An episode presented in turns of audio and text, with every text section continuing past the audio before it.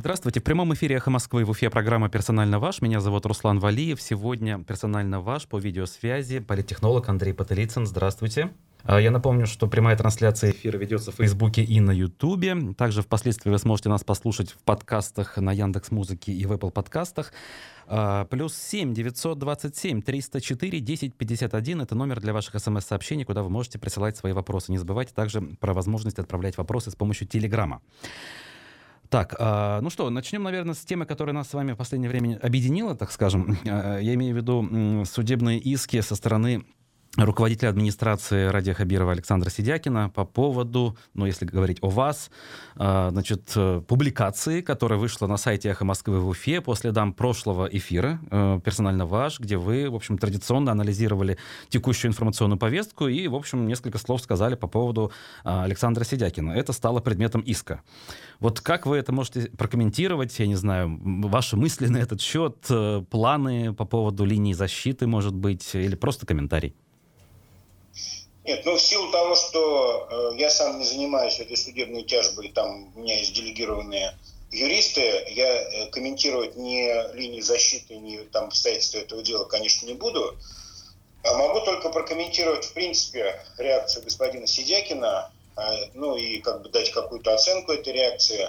Я, честно говоря, уже говорил и повторюсь, что я очень разочарован в Александре Геннадьевиче, э, в том смысле, что он оказался существенно менее подготовленным к какой-то там публичной политике на региональном уровне, да, у него все славно получалось на федеральном, он замечательно там, значит, ездил в Антарктику, веселил людей там всякими перформансами с белыми ленточками, а вот на региональном уровне, где пришлось столкнуться с реальной политикой, с реальными людьми, а у Александра Геннадьевича не получилось практически ничего. И в итоге все это вылилось вот в эти вот а, достаточно неуравновешенные действия в качестве там судебных тяжб со СМИ, Э, там, условно говоря, ко мне претензии это мелочи, это личная реакция, то есть я вижу, что человек, ну, как, как говорится в народе, психанул, да, э, то есть э, не выдержали нервы у него, значит, вот и так далее.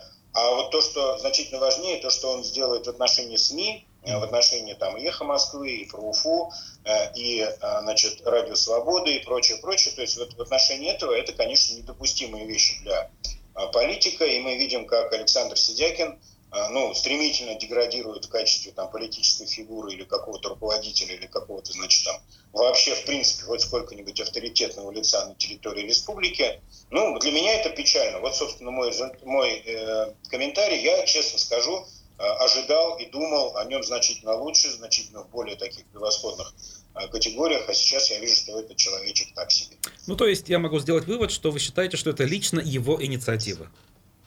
В отношении меня это, конечно, это личная реакция, в отношении СМИ это, конечно, совершенно иначе. Это системный подход в том смысле, что нет никаких других аргументов, как засудить всех э, вокруг себя или попытаться это сделать, потому что человек не, не готов и не заточен ни на дискуссию, ни на а, какое-то обсуждение, то есть у него нет аргументов, у него есть только вот эта вот судебная дубина. Ну, посмотрим. Вообще, я лично очень оптимистично настроен в этом смысле, потому что, вероятнее всего, а, у США ничего не получится.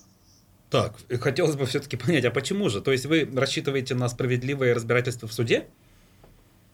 А, ну, у меня есть для этого основания, я еще раз скажу, я не буду сейчас э, обсуждать вот технологические аспекты, мне э, мои адвокаты этого не разрешают делать. Угу.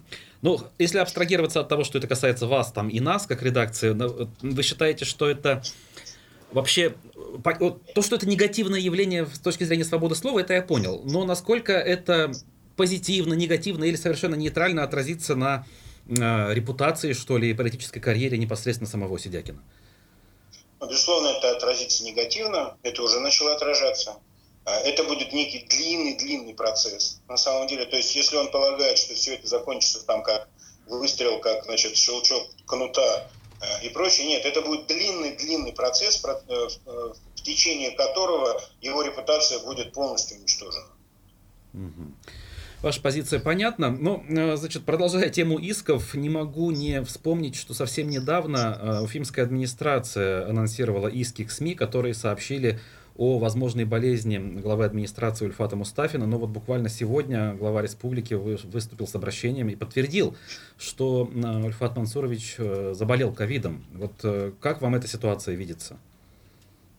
Ну, мне это видится в очередной раз подтверждением моей правоты в том смысле, что я говорил и говорил, что э, пресс-служба Уфимской мэрии никуда не годится. Ее нужно разобрать на, на части и разбросать в, в противоположных направлениях, чтобы, не дай бог, это все не собралось снова. Э, это не работающая конструкция, это отвратительный пресс-секретарь Уфимской мэрии, и, ну и как результат мы видим вот эти вот вопиющие противоречия реальности и их слов.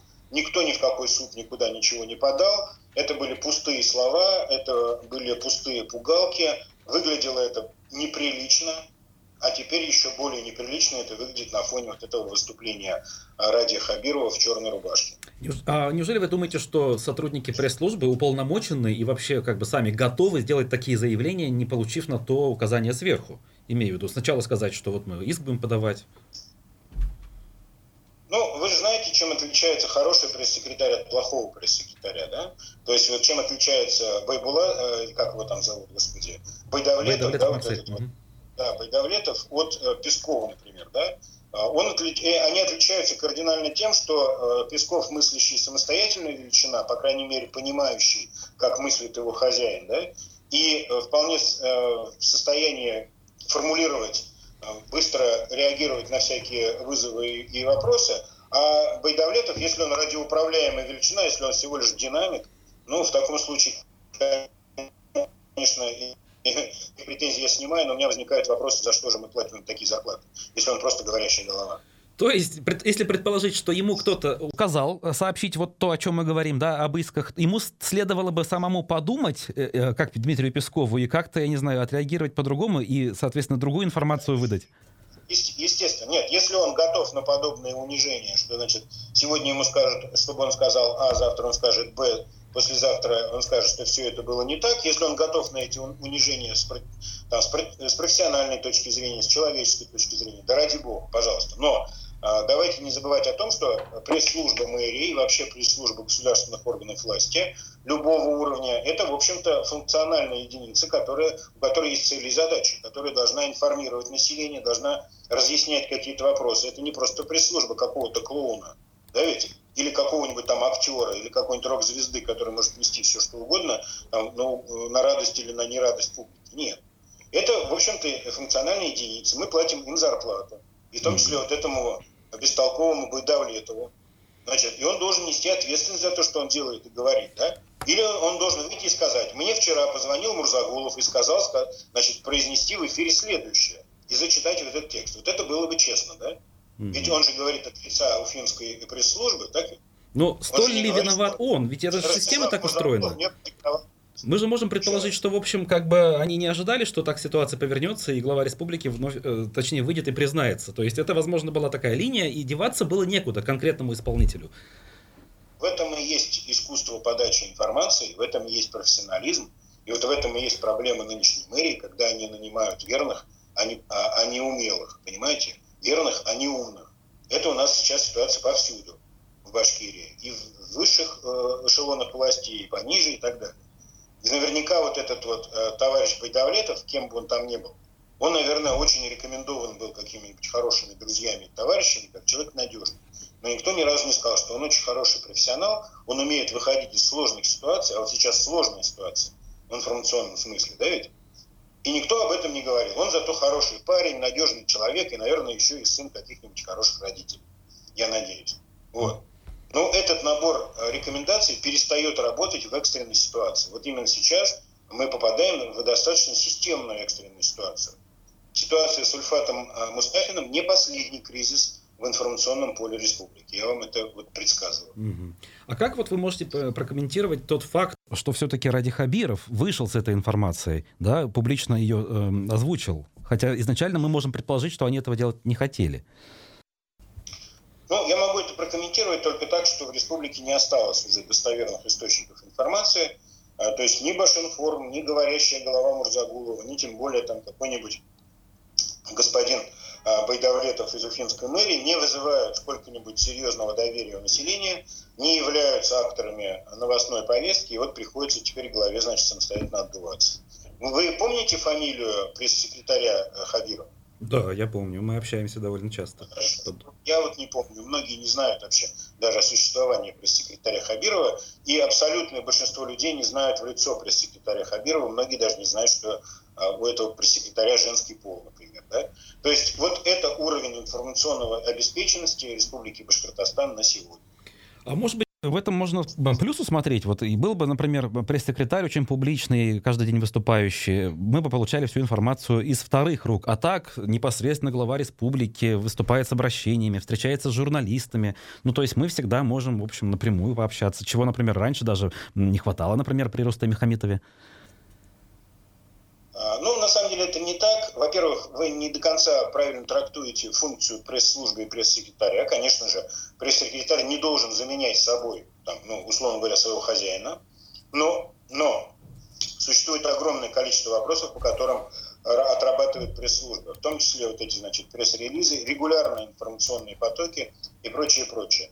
Конечно, в какой-то экстренной ситуации, когда там э, сгорела какая-нибудь зимняя вишня и прочее, первое лицо должно ну, быть на первом э, плане, должно быть э, на экране, в эфире и так далее. Да.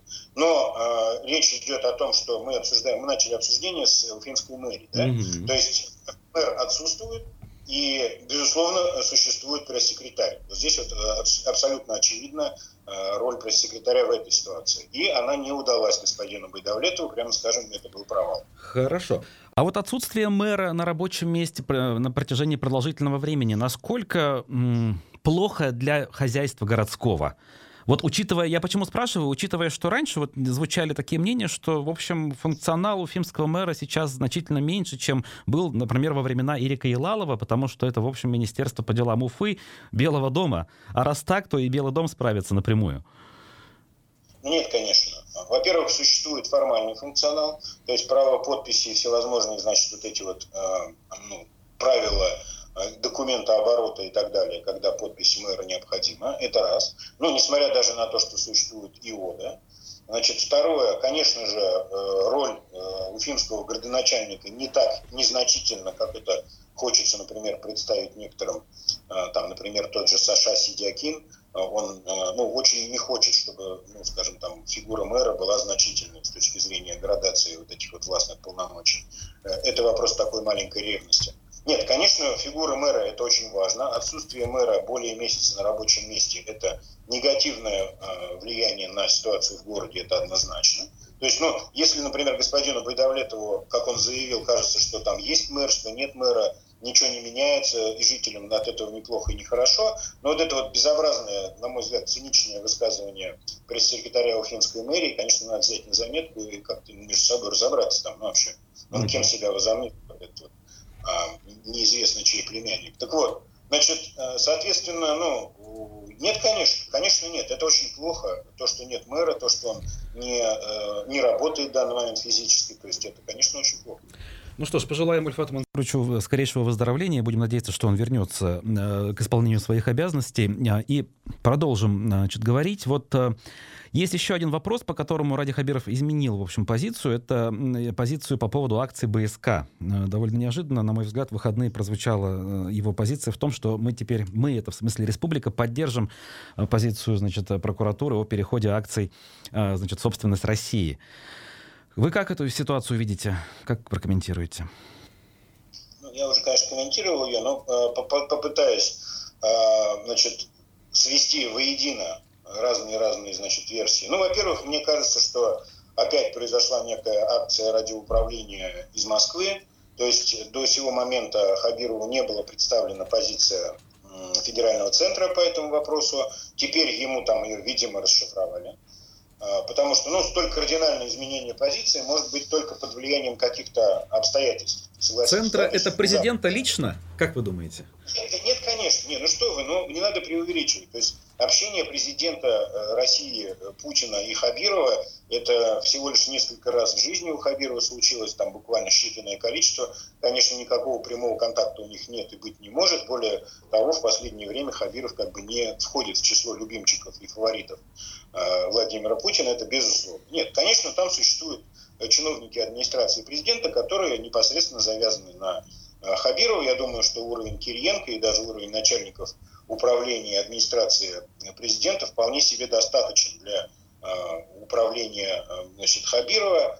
Соответственно, ну вот он получил какое-то указание. У меня складывается впечатление, что уже существует некая договоренность между как бы вот Кремлем и э, Хабировым или Башкирией, тут уже не важно, о разделе этих акций, предварительная договоренность. Судя по всему, из Москвы были даны гарантии о том, что ну, пакет не меньше предыдущего останется в управлении Республикой Башкортостан, то есть не в собственности, а в управлении. Mm-hmm. Но это моя версия. То такая, она очень правдоподобная, она основана на некоторых данных и некоторых там разговорах с э, московскими чиновниками. То есть схема, видимо, выстраивается следующим образом отжимают все 100% федеральную собственность, и в управление Башкирии выдают там 38, а может быть там и 45%. То есть, в принципе, не жалко. Угу. Вот. А, то есть в управление и в право пользования дивидендами от этой э, части собственности. Но не контрольный а, пакет. Ни, ни в коем случае контроля над предприятием допущено не будет точно. Угу. Значит, вероятнее всего, контроль над предприятием ну, при таком сценарии будет передаваться одной из э, госкорпораций. Там есть несколько ну, предположений, каким из них. Э, и далее, вот, как говорится, поехали. Э, потом будут предприняты попытки какого-то решения сырьевой проблемы или, по крайней мере, ее стабилизации. А дальше, конечно же, через несколько лет мы опять подойдем к моменту новой приватизации БСК. То есть это вот почти повторение сценария с э, Башнефтью, ну, немножко там с разными вариациями. Не, неопределенным остается вопрос только реакции и взаимоотношения и пути решения проблемы с э, собственниками, физическими лицами, вот этими тремя богатырями, а, живущими за пределами Российской Федерации, но являющимися резидентами Российской Федерации. Вот как с ними быть, на каких условиях у них будут отбирать эти акции, пока остается непонятно. Если вот это вашу теорию, значит, ну, взять за основу, то насколько это позитивное, что ли, разрешение всей этой истории? Или вот все-таки это больше негативная история? Или нельзя сказать пока заранее? Нет, смотря для кого. Для господина Черникова это катастрофа.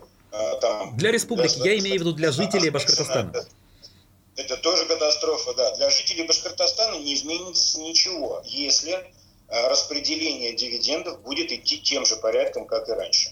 Напомню, раньше дивиденды попадали в Рекфонд под э, управление фактически там буквально горсткой людей, то есть это Хабиров, Сидякин и еще несколько человек, которые, по сути, э, распределяли эти деньги по своему усмотрению практически.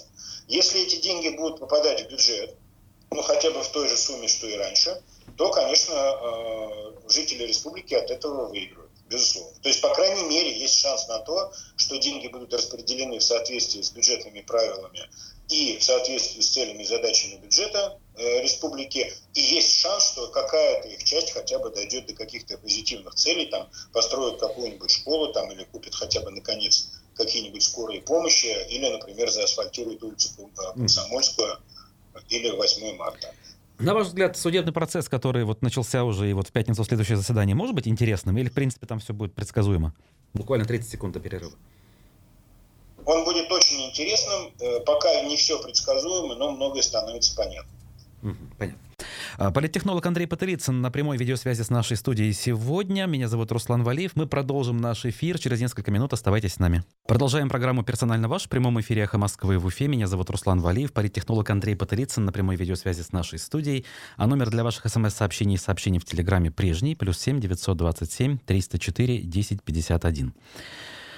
А, продолжим на тему уфимских событий, значит, связанных с застройками, активностью граждан и созданием Республиканского градостроительного совета во главе с главой республики. Ну вот давайте с конца, наверное. Да? Сам градсовет, на ваш взгляд, это решение проблемы на будущее? То есть у нас теперь не будут возникать вот эти вот очаги напряженности, как на Шатару-Ставелле? Или все-таки это бесполезно? Это бесполезно, конечно. Это очередная надстройка над неработающей системой.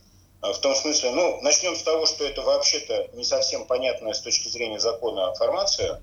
То есть э, мэрия и вообще любой муниципалитет сейчас э, может ну, полностью, скажем так, обнулить вообще вот этот градостроительный совет одним простым запросом. Например, задать вопрос, э, письменно только это нужно сделать, будьте добры, расшифруйте, пожалуйста, что значит социальная там, нагрузка, социально значимые объекты, там, социальные обязательства и так далее. То есть в законах о строительстве, в законах, которые прописывают порядок выдачи разрешений, всю вот эту вот формальную сторону строительного значит, процесса, там не указано вообще ничего об этом. С формальной точки зрения никакого градостроительного совета существовать не должно. Есть муниципальные полномочия, значит, существует там э, увязка, например, строительства с э, там, генпланом города, с правами и обязанностями муниципалитета и застройщика, да, то есть вот я могу сейчас взять и обратиться в мэрию там, с э, там, просьбой о выделении там, какого-то участка под строительство. Мэрия в определенном порядке должна согласовать или не согласовать, отказать там на каких-то законных основаниях и так далее. Это все прописано в законах. Там ни слова не сказано ни про какой градостроительный совет, и ни слова не сказано, что какой-нибудь Сидякин или тем более Баширов должны определять судьбу значит, запроса на строительство. То есть кто они такие в этой сфере? Никто. Соответственно, вот этот вот э, градостроительный совет, который состоит исключительно из вот этих вот мега своих, да, э, то, ну, конечно, он законно никак не может быть обоснован. А, попытка это навести порядок в том бардаке, который существует. Да, попытка. А, увидел Хабиров вот этот жуткий беспорядок, который сложился в этой ситуации? Да, увидел. Но он должен отдавать себе отчет, что этот беспорядок – результат деятельности, двухлетней деятельности как минимум, его собственной системы власти в республике. Угу. Два года, уже более чем два года, его люди, он, вот эти все свои, а, осуществляют вот эти полномочия. Вот результат. Значит, ну, делать очередную надстройку, или, как говорил э, господин Балабанов в свое время, платить сущности, я не вижу никакого смысла. Ну а как-то же решать надо. Я понимаю, что вот вы говорите сейчас с точки зрения там законов, может быть, не все в порядке, но ведь у нас не всегда именно по закону все решается, да? Тем более здесь люди... Это и проблема. Угу. Реша, решая до этого не по закону, они снова решили делать не по закону. Угу. Где здесь логика? Угу. Но само желание ведь это хорошо. Все-таки желание же оно направлено на... Желание это прекрасно. Но э, желание никогда не подменит ни компетенций, ни э, значит, возможностей, ни э, значит, э, потенциально, э, потенциальных решений, путей решения. Хотеть этого недостаточно. Если я сейчас захочу прыгнуть с места на 5 метров в высоту, при всем моем желании я не смогу это сделать. Ну, разве найдутся люди в администрации Уфы, которые скажут, ай-яй, все это не по закону, мы пошли в суд? Ведь все-таки это люди одной команды, они скажут, ну что ж, ну ладно, давайте так. До тех пор, пока у нас существует хоть сколько-нибудь конкурентная среда, и в том числе в строительной сфере, найдутся люди, которые просто через обыкновенный районный суд отменят любые решения вот этого градсовета как ну, просто не, ну, нелегитимного органа и все. А как же Курултай, который у нас в случае необходимости может э, в течение недели принять нужные не только поправки, но и целые законопроекты? Нет, если это полномочия и компетенция региональных э, законодательств, то да. Но что-то мне подсказывает, что речь идет о системном федеральном законодательстве о строительстве, и, соответственно, это не зона действия Курултая. Угу. То есть это все может закончиться неприятно э, какими-то процессами громкими и откатом назад? Ну, в есть до, до какого-то момента, конечно, все муниципалитеты будут покорно воспринимать этот э, странный орган как ну, необходимость и как данность. То есть, по сути, все перейдет в, э, на такую значит, э, схему. Вот в муниципалитете появляется заявка на строительство, они каким-то образом ее обрабатывают, значит, там превращают в какой-то документ и отправляют на решение там Сидякина, Баширова, Хабирова. Дальше там приходит бумага с красной значит, рецензией, там, э, разрешить, не разрешить ну, в какой-то момент кто-то из участников процесса не согласится с такой постановкой вопроса. А по земле, вот завтра Курултай примет, видимо, уже в окончательных чтениях э, изменения в законы по поводу контроля за распределением значит, земли. Здесь вы как думаете, это правильно с точки зрения борьбы с коррупцией на местах? Ну, это имитация. Э, вот если бы существовала уверенность в том, что госпожа э, Полянская и ее аппарат способны Э, кристально честно обслуживать вот эти э, функции, которые они забирают себе, тогда да, может быть, вернее, я бы сказал. Но откуда у нас уверенность, что они в состоянии делать это все кристально честно, чисто, а самое главное, правильно? Где у нас уверенность в том, что они справятся в ближайшее время, прямо вот буквально через неделю-две уже начнутся у них их функции, где уверенность в том, что они с этим гигантским объемом задач справиться эффективно, вот внезапно, и, хотя они еще даже не пробовали этого делать никогда. Но вы согласны с тем, что вот есть эта проблема на местах, и ее как-то нужно решать?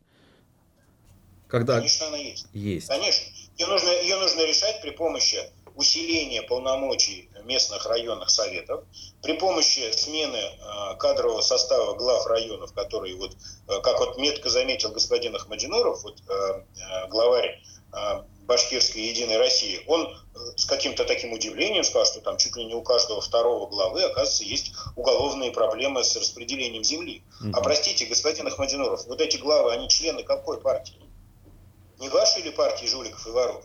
Их назначал случайно не сам ли Хавиров, вот этих глав, у которых у каждого второго значит, уголовные проблемы с распределением земли. Вот сюда нужно смотреть. Ну ведь, Тут вам... как Это... говорится, ребята, может быть, не всегда э, бывают и нерадивые, но ведь свои. И самое-то главное, других-то нет. Всегда же говорят, что кадровый голод у нас не то, что там в районах, но и в даже.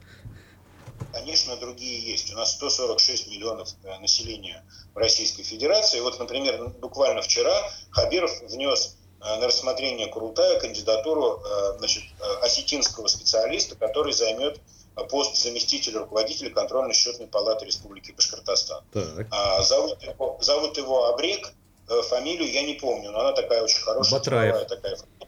Да, вот этот человек, вот, вот же нашли же кадры, да, ведь, вы смотрите судя по всему, проверенный наш товарищ, да? Э, то есть, как бы, прямо из Осетии вот прямиком к нам прибыл. Не, ну, подождите, а, все-таки не сравнить. Э, такого человека, наверное, главой района не поставишь, потому что действительно он ничего не знает, что в этом районе происходит. А его сюда приглашают на контрольные функции. То есть, как раз человек, не замеченный в связях с местными какими-то баями, просто руководителями. Может быть, в этом случае это правильное решение? То есть, он будет честно контролировать и считать. Да, Руслан, а можно было бы, например, взять специалиста еще из Колумбии, там еще менее э, связаны они с нашими э, криминальными группировками башкирскими. Зато какие навыки у людей, да, согласитесь. Так вот, нет, конечно, это все неправильно, абсолютно. То есть люди, которые работают в управлении регионом, должны быть как минимум компетентны и понимать, что происходит в регионе, они должны какое-то время в нем работать. Э, знать подноготную там территорию, я говорю это и о главах районов и так далее, и так далее, а не менять их местами, как шахматные фигуры на доске, например. Ну вот опять же, мы тут сталкиваемся с тем, что людей вот э, не хватает, говорят. Говорили об этом при Хамитове, и сейчас говорят. Э, в некотором роде ротация, она же как раз позволяет вот эти связи э, разрушить, коррупционные прежде всего, и э, контроль улучшить, нет? Разве не так? Ну, Руслан, коррупционные связи должен разрушать Следственный комитет путем взятия под стражу а, людей, у которых эти связи. Ну, руководитель региона не властен над Следственным комитетом, у него свои методы, скажем. Ну да, это, это, конечно, камень в огород Следственного комитета. То есть не Хабиров должен менять местами глав районов, а Следственный комитет должен их чаще арестовывать.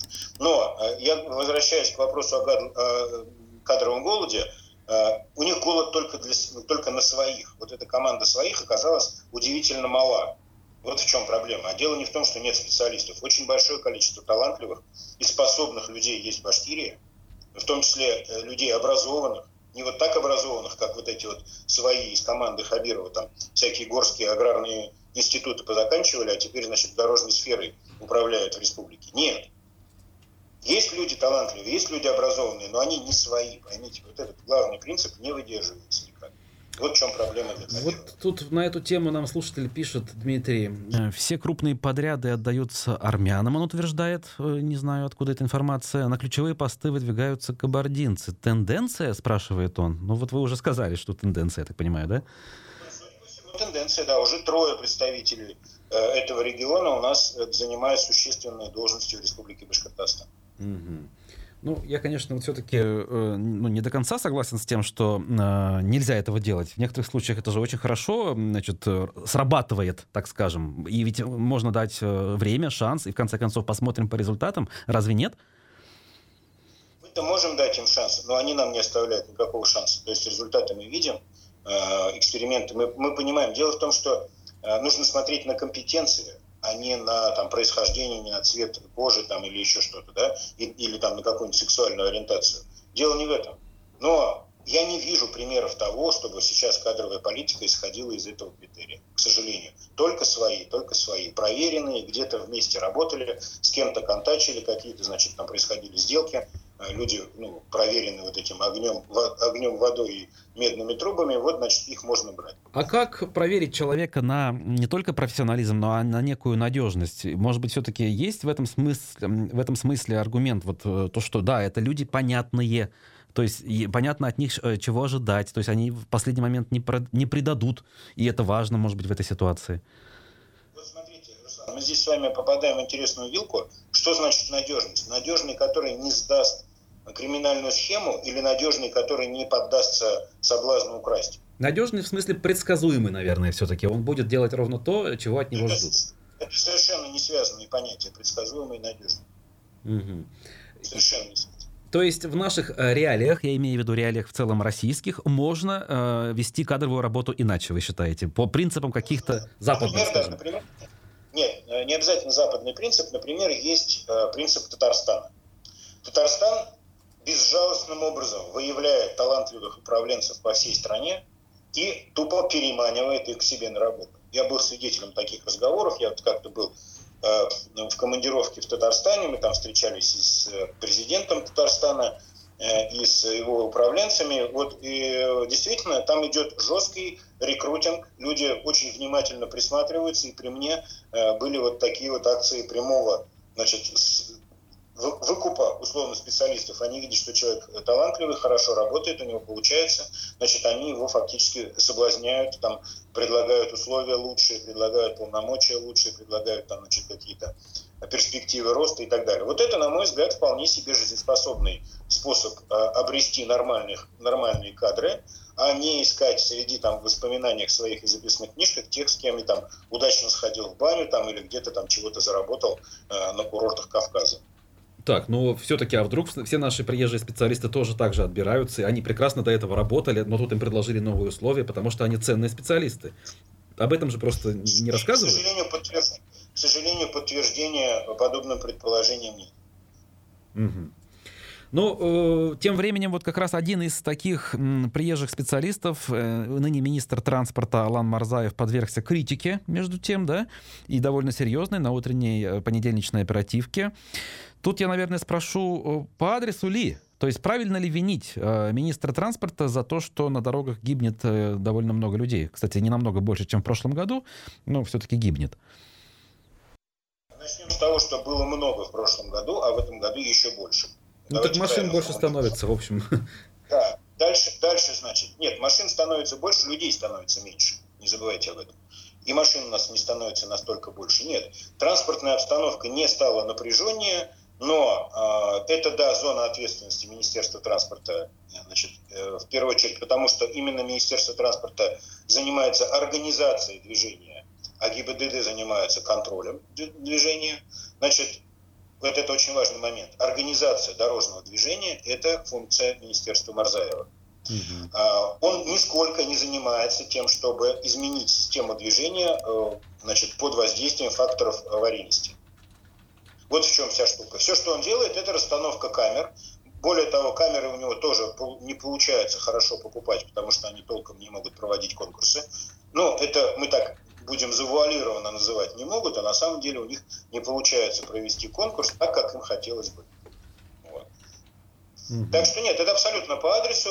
Меня забавляет другое. Э, как, в какую сложную ситуацию попал Ради Фаритович, ведь рано или поздно ему придется своих начинать наказывать. Ну вот он уже анонсировал, что он до конца года посмотрит. Ну, он и... уже анонсировал, да. Но он, правда, очень мягонько пока это делает. Он, видимо, для себя еще не решил. Дело в том, что, понимаете, это ведь э, очень опасная история. В подобных сообществах, ну, которые мы видим в качестве власти в Республике Башкортостан, существует абсолютный э, закон своих не сдаем. Ну, Хабиров его декларировал э, как бы напрямую. Mm-hmm. Как только руководитель, вожак, вождь, э, главарь, ну, как угодно, да, этого сообщества э, нарушает это правило, большинство людей, которые находятся в этом сообществе, подвергают сомнению свое благополучие дальнейшее. То есть ну... они видят прецедент, им становится страшно, они понимают, что они настолько же увязаны во всей этой системе. Да, и начинают себя вести лучше, работать эффективнее.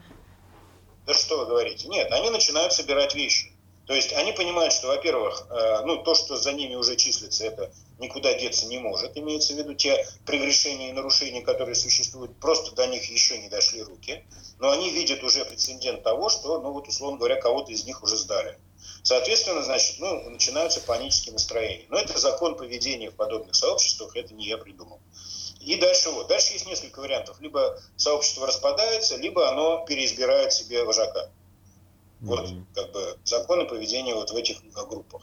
Так что, ну вот э, Хабиров, конечно, находится в очень сложной сейчас ситуации. Каким образом ему э, выйти из этой ситуации, как бы не, э, ну, не, не уронив свою, своего авторитета и ну, не превратившись в очередной раз человека, который не исполняет своих обязательств, ну, вот, пообещав наказать Нарзаева, он, помнится, еще эти кровь обещал пролить. Помните, да, на одной из оперативок, что прольется чья-то кровь. Ну, то есть по результатам года вот, в отношении именно вот этого вот аварийности на дорогу. Ну, так что да, я, я в этом смысле не завидую Хабирову, он стоит перед очень трудным выбором. Ну вот если все-таки взять опять за основу то, что ваша теория верна с точки зрения вот качества управленческой команды, на ваш взгляд, а можно ли вот, как говорится, коней на переправе поменять вот так вот систематич, системно, точнее, да, кардинально э, перейти на кадровую политику, как в Татарстане, например? Не обязательно копировать татарскую модель, можно ее э, модифицировать под себя. Отвечая на ваш вопрос, не просто можно, а нужно. Угу. Это на самом деле единственный выход для Хабирова из того тупика, в который он загнал себя.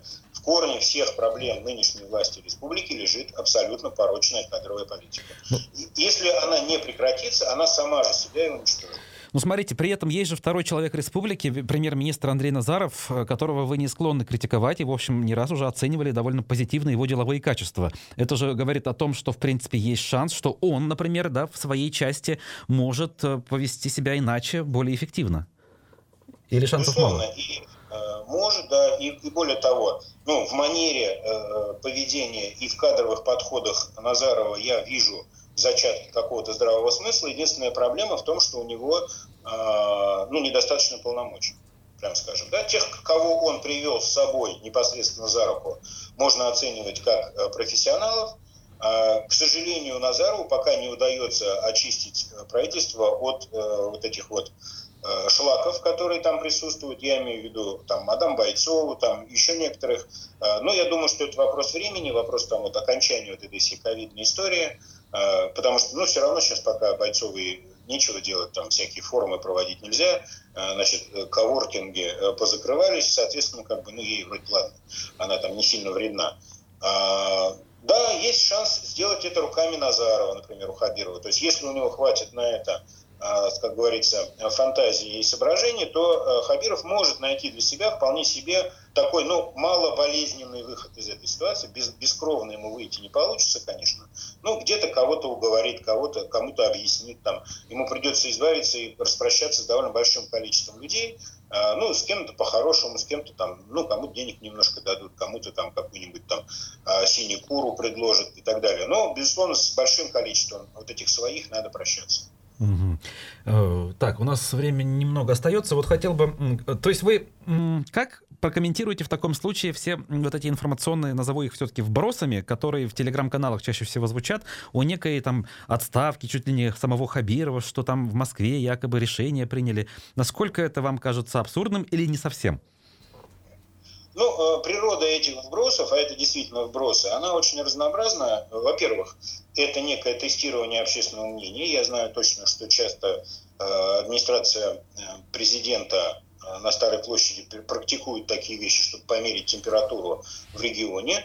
А потом еще одна из природ это, этих выбросов – это ну, попытка выдать желаемое за действительное, да? Mm-hmm. то есть, э, ну и так далее, и так далее. Есть еще технология проверки на вшивость, и когда сам губернатор вбрасывает подобные новости, а потом смотрит, как среагировали подчиненные. То есть, ну, это так. С точки зрения фактической, конечно, э, я говорил и повторюсь, что э, я думаю, что до следующей осени – Э, снимать Хабирова нецелесообразно с точки зрения федеральных властей, а, тот багаж негатива, который он наберет или не наберет к этой осени, следующей осени я имею в это все зависит от него. То есть если он придет в абсолютном разрушенном состоянии там, с той же самой вот этой вот поредевшей командой своих к следующему сентябрю-октябрю, ноябрю 2021 года, ну, конечно, тем легче будет от него избавляться и логичнее это будет для Старой площади.